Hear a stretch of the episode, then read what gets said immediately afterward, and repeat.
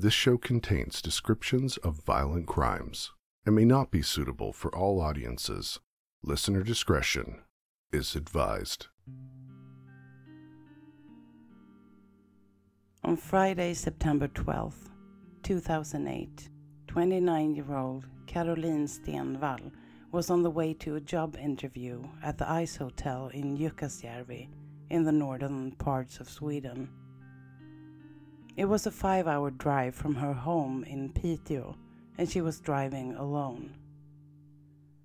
But she never arrived at her destination. Her car was found the next day on a rest stop called Stenbron, about one and a half hours before she would have reached the ice hotel. Her coat and her mobile phone was lying on the passenger seat. But Carolin was nowhere to be found.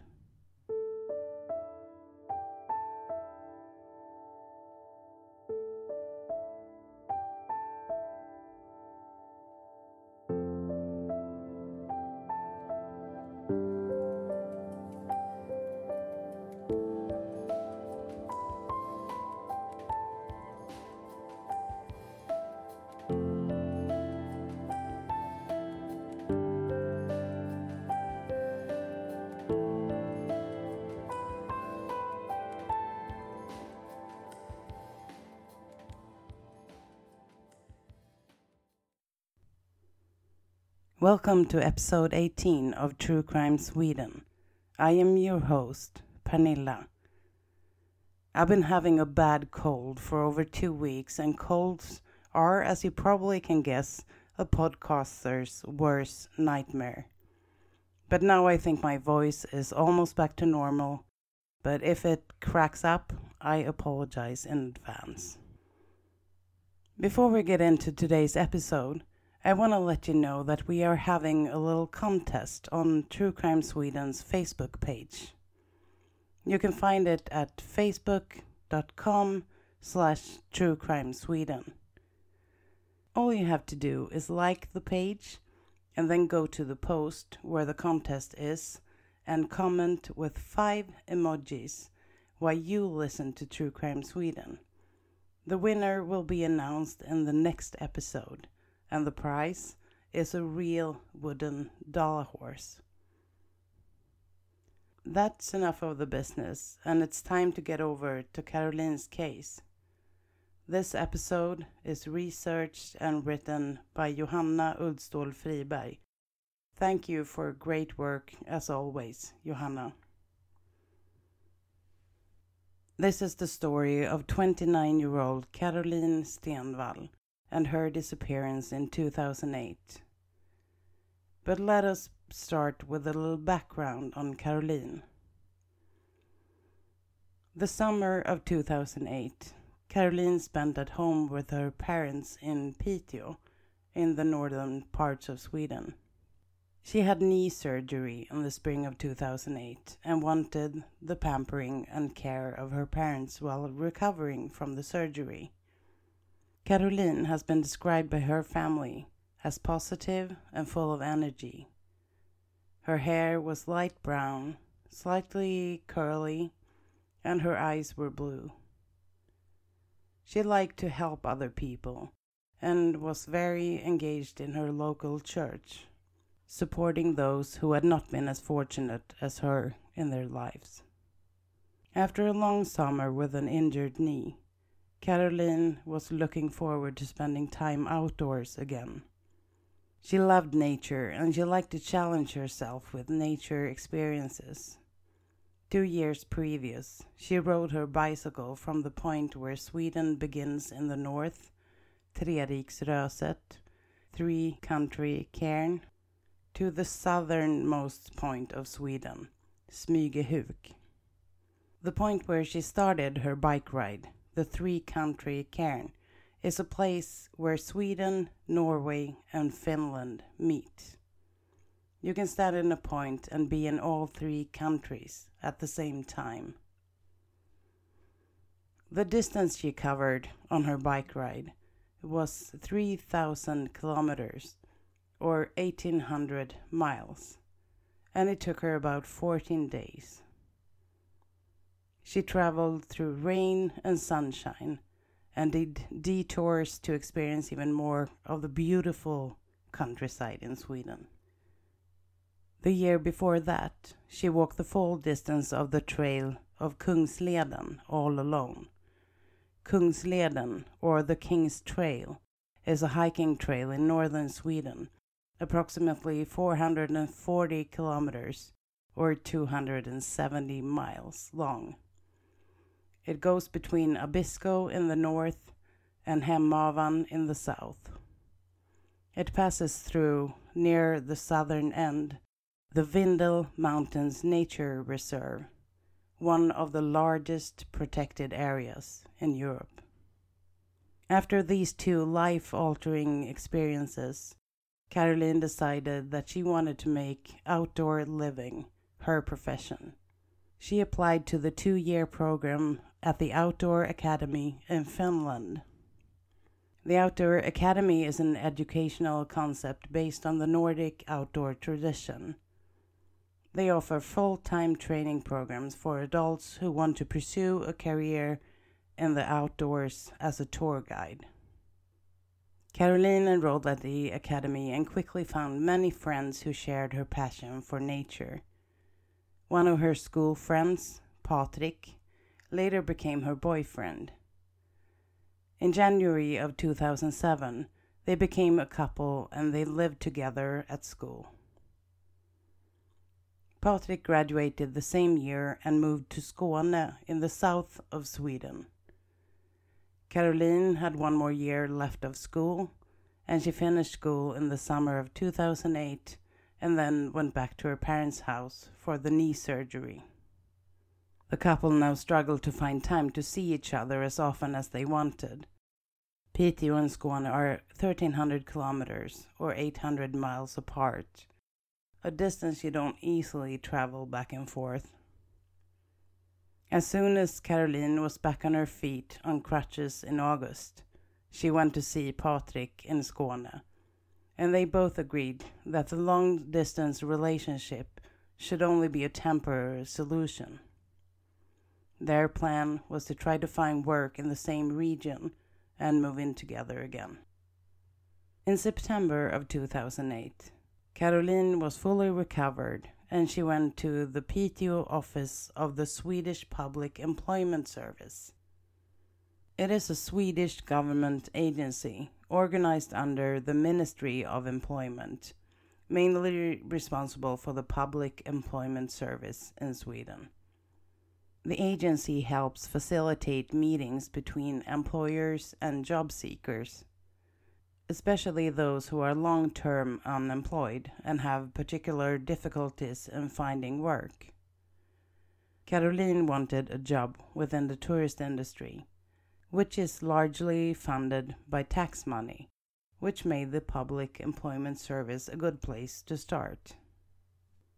She quickly found a job opening that would be perfect for her at the Ice Hotel in Jukkasjärvi. The Ice Hotel is a hotel that is rebuilt each year from snow and ice, and it's located about a five hour drive from Piteå, where Carolin's parents lived. The Ice Hotel is amazing and I'm going to tell you more about it in the Swedish Fun Fact session in the end of the podcast. But now back to the case. To Carolin, this job opportunity was a dream come true. She was very excited about the job opening, and to her surprise, she was immediately called in for an interview. Patrik also found a job opening in a nearby town, and if all went well, they would soon be living together again. Carolin started planning for a road trip to the ice hotel in Jukkasjärvi. She was going to leave on Friday, have her interview on Saturday, and drive back to Piteå later that night. She asked her sister if she wanted to come along on the trip. The long drive would be more fun with company. The Friday night was going to be spent with some friends who lived in Kiruna near Jukkasjärvi, and it would have been fun for the two sisters to go together. But Carolin's sister couldn't get a babysitter with such short notice, so Carolin prepared to drive alone. Midday Friday, September 12th, Carolin turned the key on her blue Ford Focus and drove to a nearby gas station before she continued north. After about one and a half hours, she starts feeling a little hungry, and she makes a stop at another ga- gas station in Töre, where she gets a Coke and a chicken sandwich. She calls her dad, and he tells her to drive safely and not too fast. Carolin replies that she never speeds and that he shouldn't be worried about her. She continues on the road for another two and a half hours, and then she needs to go to the bathroom. She stops at the well known Stenbron rest stop, or Stone Bridge rest stop if you translate the name. She parked her car, left her cell phone and her coat on the seat next to her, and she locked the door. Exactly what happens to Carolin after she leaves her car is not established to this day. At 3:55 p.m., Carolin's phone started ringing. But she can't hear it because the phone is locked inside her car and she is at this point somewhere else. Another call is made at 4:40 p.m. and then another call at 5:22 p.m. Carolin's family, her boyfriend, and the friends who she was going to stay with that night. They call her repeatedly all through the night, but without a response. But none of them contact the others at this point. On Saturday morning, the friends Carolin was going to stay with call Patrik and says that Carolin never showed up last night. And at 10:42 a.m. on Saturday morning, he calls the police to report her missing. At the same time, the friends she was going to stay with that night take their car and start driving towards Piteå, where she came from, hoping to find Carolin or her car on the way. The police checked all the hospitals to make sure she hadn't been in an accident, but no one had seen her. Later that day, with the help of modern technology, the police tracked Carolin's cell phone. Triangulation of the phone led the police to the Stonebridge rest stop. It was about four in the afternoon on Saturday when the police arrived at the rest stop. The female police officer who was sent to the scene stepped out of her car at the rest stop and immediately saw the blue Ford Focus that belonged to Carolin. She looked inside the car, but could only see a coat, a cell phone, and an open bag of chips on the passenger seat but no Carolin. She took a piece of paper and a pen and wrote a message on the piece of paper she was holding. It said, Hi, call the police on number do do do do do. We are looking for you. Best regards, the police of Gällivare. The police officer didn't bring tape, so she had to improvise with a band aid to get the paper attached to the car window. Carolin never read the note, though. By the time the police found her car, she was already dead. The police searched the rest stop with dogs, and they sent helicopters to scan the nearby woods. They had divers go into the river next to the rest stop. But Carolin was gone.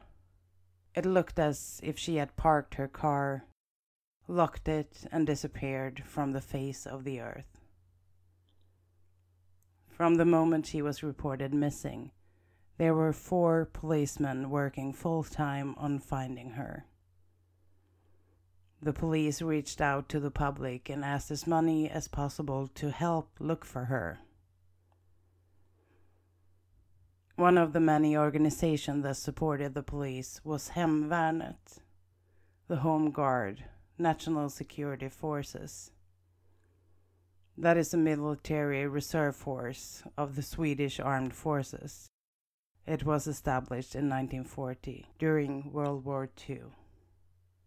The majority of the soldiers maintain a civilian job while serving in the army part time.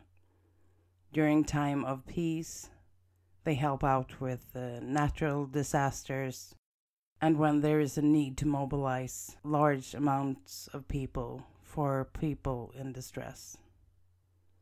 There was a chance Carolin was still alive, and the police wanted to make sure that they did all they could to find her. When the search reached its peak, 70 police officers were actively working on the case. Despite all of these efforts, they couldn't find Carolin. Many theories were tried and dismissed. One was connected to a hitchhiker who witness said had a suspicious behavior.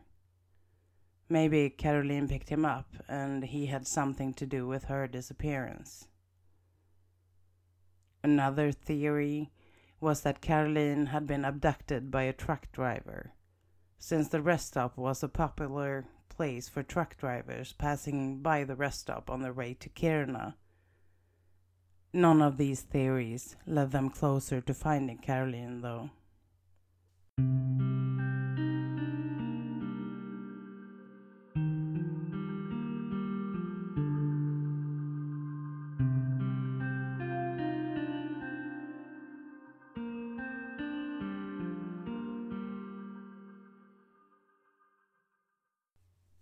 Now, let's go back a little bit in time. At the same time as Carolin was on her way to the Ice Hotel in Jukkasjärvi to interview for her dream job, a man called Tony Aldén had taken a day off work to go hunting. Tony worked in a storehouse of the Kiruna plant in the Swedish mining company LKAB. He was 51 years old and lived with his wife and their two children in a house near Gällivare. He also had a 25 year old son from a previous marriage. Gällivare is located about 10 kilometers or 6.2 miles from the rest stop where Carolin went missing. Just like many Swedes in September, Tony took some time off work to be part of the älgjakt, the annual moose hunt. A little side note here about the annual moose hunt in Sweden. Because of the large population of moose in Sweden, the number must be controlled. There are about 400,000 moose in the woods in the summertime in Sweden. And even though they don't harm people, they may be in car accidents and they cause damage to the trees. So every year, about 270,000 hunters go out and shoot an average of 80,000 moose. A government agency decides how many moose can be killed each year and in each region. And when the hunters have reached their quota, they have to stop hunting. Only landowners can decide who gets to hunt for moose in their woods, which makes this an exception to the allemansrätt, if you remember the fun fact about Sweden in episode 12. Hunting is only allowed if you are granted hunting rights to that piece of land. Anyway, Tony Aldén was a part of one of these hunter groups that came together every fall to hunt moose. What no one knew about Tony was the fact that he was a raging alcoholic. He had been abusing alcohol for many years and had tried to quit several times, but always failed. It was a secret he had kept hidden from everyone, including his wife and family. Only months before the murder, he confessed to his wife that he had a drinking problem. His intention was to be able to stop drinking when he had come clean to her but it only made matters worse. In the weeks before the tragedy, Tony was drinking all the time. When he was at home, he would go out in his garage to drink. And at work, he drank in the bathroom. He went to the liquor store twice a week, and each time he bought four bottles of vodka. On the morning of Friday, September 12th, 2008, at about 6 o'clock, the hunters group gathered in a cabin in the woods where they were going to hunt that day. After downing the first bottle of the day, he drove his black Audi, towing a trailer filled with chopped wood for the heating of the cabin. He unloaded the wood and joined the rest of the group when they started hunting. After a couple of hours, he went back to his car and messaged the hunting group leader, Ingvar Nordström, that he had fallen into a large pool of water and that he needed to call it a day. Ingvar later stated to the police that he thought it was very weird and out of character for Tony to cut a hunting day short. A couple of hours later, on Friday afternoon, Tony parked his car and trailer at the rest stop Stenbron to throw away some bags of trash. He arrived shortly after Carolin did. The two had never met before, and it was a coincidence that they both parked there on that day. But that coincidence ended up with Carolin disappearing and Tony leaving the rest stop without being seen by anyone. On Saturday afternoon, an elderly couple, Kurt and Annette Väyrynen, were going fishing in a creek near another rest stop in the area called the 58. They parked their car and noticed a large pool of blood by the side of the gravel road leading to the water. Kurt later said to reporters, I thought the blood came from an animal. But when we got home and watched the news about missing Carolin, we put two and two together. On Sunday morning, Kurt and Annette went back to the place where they spotted the blood to see if it was still there. The pool was now small, but they could still see it very clearly. When they got back home again, they decided to call the police to report what they had seen. The police took their report and put a note in the file with all the other observations that people were calling in at that time. Because so many people were involved in the search for missing Carolin. Hundreds of tips came in, and the police had to deal with them one at a time. It took them 16 days to finally get to Kurt and Annette's observation near the 58th, and they sent a patrol car with a search dog to investigate. By that time, all signs of blood were gone, but there was a pile of gravel and a black rubber glove on the side of the road, together with 16 empty cores from many different types of rifles. When they dug into the pile, some blood appeared and they realized that they were onto something. The search crew started scanning the area for clues on where Carolin might be. They quickly spotted a black mat that belonged in the trunk of a car. The mat was made out of rubber and it was laying a short distance into the woods. When they came closer, they saw blood on the mat. This was the piece of evidence that would later solve the case. The police sent the mat for analysis, and it turned out it could only originate from two different types of Audi cars. Thanks to the vehicle registration database, the investigators found that there were 83 registered owners of such cars in the city of Gällivare. They immediately started calling them one by one to have them come in for questioning. Number three on the list of 83 vehicle owners was Tony Aldén. After an initial phone call, they had him come to the station for a statement. He answered all of their questions without hesitation or doubt. When asked about a missing mat in his car, he said it had been ruined when he prepared for the moose hunt. So he had tossed it in a fire pit near the cabin where they were hunting. Tony offered the police to join him to go look at the fire pit where the mat was burned. The detective, John Niva, who was leading the investigation, thought that was a good idea. When they reached the police car, Niva's co-worker got into the driver's seat. Tony sat in the front passenger seat, and John Niva, the investigator, placed himself in the back.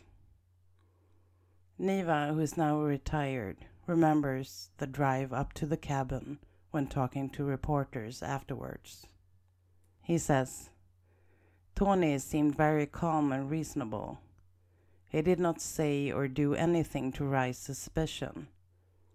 But from where I was sitting in the back, I could see a vein on his neck pumping heavily. I counted the beats and realized that his heart was going at a rate of 120 beats per minute. That was when I knew we had our guy. We did not know how or what had happened to Carolin, but we knew Tony was involved somehow. While the police took Tony Aldén to the cabin, the forensic people investigated his car.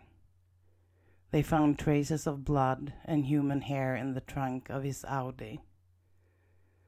When Tony and the police got back to the station, they placed him under arrest and charged him with the kidnapping and murder of Carolin Stenvall. When he was faced with these charges, he looked at them very surprisingly. He even said, Are you kidding me? when told his rights to have a defense attorney support him through the questioning. He really put up an innocent act for the police.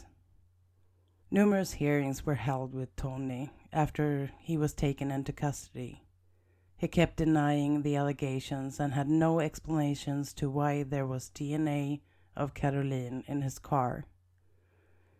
After a couple of days of saying nothing, he eventually fell apart and tried to commit suicide in his cell with a sharp object.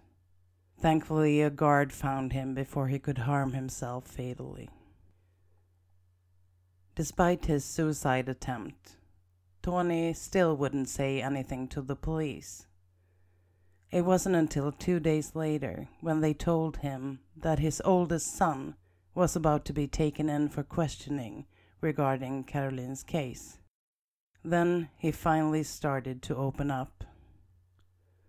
His son didn't have an alibi for Friday afternoon, and talking about questioning him was what finally made Tony give up and start talking. He started to tell the police about this accident he was in. He said he accidentally drove too close to Carolin when he parked his car in the parking lot at the rest stop that Friday. He didn't think he hit her, but when he got out of the car, she came up to him and yelled at him. She was very upset and they got into an argument. He then pushed her, and she fell and hit her head on the trailer. When he walked up to her, laying on the ground, he saw blood coming out of her mouth, and he assumed that she was dead. So he panicked and put her in the trunk of the car. He then drove off as fast as he could, still very confused about what he just had done. After driving around for some time, he parked his car by another rest stop nearby, the 58, and he opened the trunk to get rid of the body. He placed her on the ground and then realized that Carolin wasn't dead and that she seemed to be in severe pain. So he took out his hunting rifle and shot her once in the back and once in the head while she was laying on the gravel road. This, he states to the police, he did out of mercy. Then he quickly put her body back in the trunk and drove off. He then said he doesn't remember why or where, but he stopped after some time and hid her body in the woods. A couple of days later, he returned to the scene. He felt sorry for Carolin and he didn't want her to lay there all alone. So he picked her up, put her in the back of the trunk again, and drove off to another place further away and set fire to her. He did not have any explanation to why he needed to burn her body. After hearing this story, the police asked Tony to tell them where he had placed Carolin's body. They showed him a map of the area, and after some hesitation, he pointed out a couple of locations where he thought he had left her. The police sent a patrol out to look for her, but they couldn't find her. Another interrogation was held with Tony, and he gave them another location where she actually was found. Her body was very damaged after almost six weeks in the woods.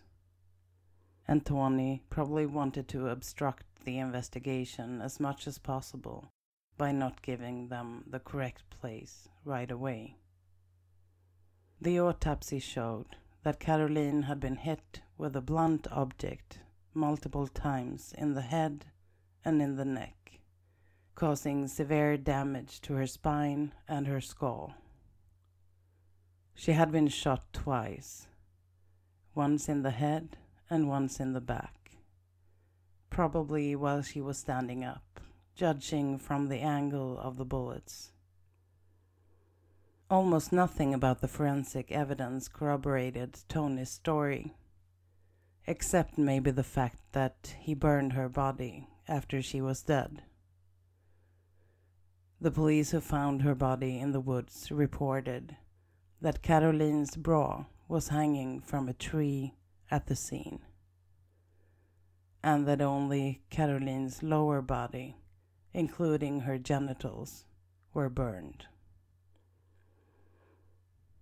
Tony explained this by saying he didn't have the courage to burn her face. A witness who was walking his dog claimed that he heard the sound of two gunshots at 11 p.m. on the Friday when Carolin went missing. The sound came from the 58 rest stop area. If that is true, it means that Tony held Carolin captured for almost eight hours before he killed her. The investigation also showed that during the weeks between the disappearance and the time that Tony was arrested. He put a lot of effort into trying to hide his crime. First, he went back to where he had killed Carolin, put a pile of dirt and gravel to cover the blood, placed a rubber glove and 16 empty cores to confuse the detectives. The glove belonged to one of his co workers and had his DNA on it. The empty cores were believed to have been collected at a nearby firing range because they came from multiple weapons. The investigator, John Niva, later says to reporters Tony was obviously not a normal human being. He was abusing alcohol and guarded that secret with all what he was worth. It is my conclusion that Carolin probably noticed him driving drunk and approached him at the rest stop. He got mad and wanted to protect himself from being caught drunk driving. And his solution was to kill the only witness. That was the investigator's conclusion. But my mind goes more to a sexual assault because of the bra hanging from the tree and her genitals being burned. But I guess we will never know. On March 19th, 2009, Tony was sentenced to life imprisonment for the murder. He kept to his story about how it all was an accident and that he killed her without touching her sexually. The evidence and the autopsy told another story, and the court believed that one to be the true one. When assessed by the psychiatrist to determine whether he could go to prison or not, they found no signs of mental illness. However, he did show signs of having two personality disorders beside his alcohol abuse. Those were antisocial personality disorder, which means a pervasive pattern of disregard for and viol violation of the rights of others, lack of empathy, bloated self image, manipulative and impulsive behavior. And the other disorder he has is narcissistic personality disorder a pervasive pattern of grandiosity, need for admiration, and a perceived or real lack of empathy. After the murder, he is believed to have been suffering from a maladaptive stress reaction with heavy episodes of anxiety. All of these conditions do not excuse his actions. But since he won't tell the family the truth about why he killed Carolin, this might serve as somewhat of an explanation.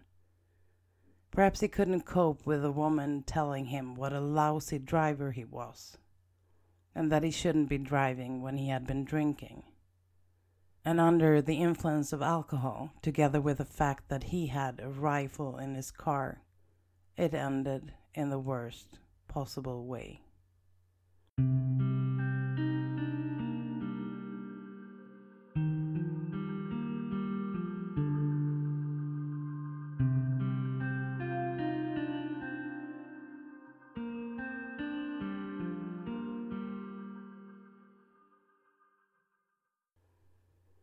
Carolin was a 29 year old girl who happened to be in the wrong place at the wrong time.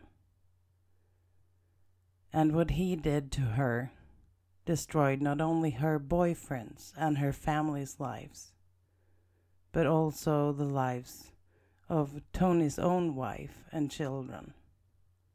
And he still sticks to the story about her falling and hurting herself. Thank you so much for listening to episode 18 of True Crime Sweden. And thank you again, Johanna, for the research and writing of Carolin's story. Before we get into this episode's fun fact, I want to remind you to go to Facebook and search for True Crime Sweden and enter the contest for a real wooden Dala horse. You just have to like the True Crime Sweden page and comment on the contest post with five emojis that explains why you listen to True Crime Sweden. If you want to reach me, you can reach me by emailing me at truecrimesweden at gmail.com or by finding me on Twitter, Instagram, or Facebook. Just search for True Crime Sweden. And I want to thank the following new Patreon supporters Natalie B., Sarah, Jonathan, and da da da, the Minds of Madness podcast. Thank you all for your support. It means so much to me. If you haven't listened to the Minds of Madness podcast yet, make sure you check them out. You will recognize Tyler's voice because he is the one doing my disclaimer in the beginning of the episode. Thank you also to the following people who gave me five star reviews on iTunes from the US, thanks to RID, LSS659, Scully Mama, Jesse the Outlaw, Houston Britt, and Peril M36. And from Australia, thanks to D. Lind Q. And from Lithuania, thank you to Eva Makarevice. And from Canada, thank you to CTHITCTIGT. And I'm sorry if I butchered your handle, that probably means something, but I don't know how to pronounce it. Sorry. But thank you all so much. You are amazing. But now over to this week's fun fact about Sweden. That today is going to be about the amazing ice hotel in Jukkasjärvi, the place where Carolin was heading when she was kidnapped and killed. Jukkasjärvi is located in the far north of Sweden. And in 1990, the Ice Hotel opened for the very first time. This is a hotel completely built out of snow and ice and is completely rebuilt each year. It's open for guests between December and April each year. When the Ice Hotel is built up, it contains a bar, a church, a main hall, a reception area, and about a hundred rooms for the guests. The hotel also hosts an ice restaurant. All the furniture in the hotel is sculpted blocks of ice in the form of a chair, a bed, a table, and so on. You're even served drinks in glasses made out of ice. The thick walls, the floors, the ceilings are made out of ice. Even the beds, the fittings, and the decorations are carved from ice. No two rooms are the same. To be able to sleep in a bed made out of ice, they are bedded with fur from reindeers, and you are also given a polar tested sleeping bag. There's no heating in the rooms, of course, and the bedroom temperatures are constantly around minus 5 degrees Celsius, or about 23 degrees Fahrenheit. There is no plumbing at the hotel, but there is a sauna that is run on the premises of the Ice Hotel with a hot tub that is also outdoors. If you want to read more and see some pictures, you can go to www.icehotel.com or follow them on Instagram at Ice Hotel Sweden. If you ever visit Sweden and don't have the time to travel north to visit the Ice Hotel, or like me, you don't want to sleep in an ice bed, there is now also an ice bar in Stockholm. When you enter the bar, you are given a thick coat to keep you warm. The drinks are served in glasses made out of ice. The bar is made out of ice, as well as the furniture. It's well worth a visit. I can also mention that the Ice Hotel in Jukkasjärvi is on the Time magazine's list of world's greatest places in 2018. That's something, huh? Thank you so much for listening, and I hope to see you again next time. Goodbye. Hej då.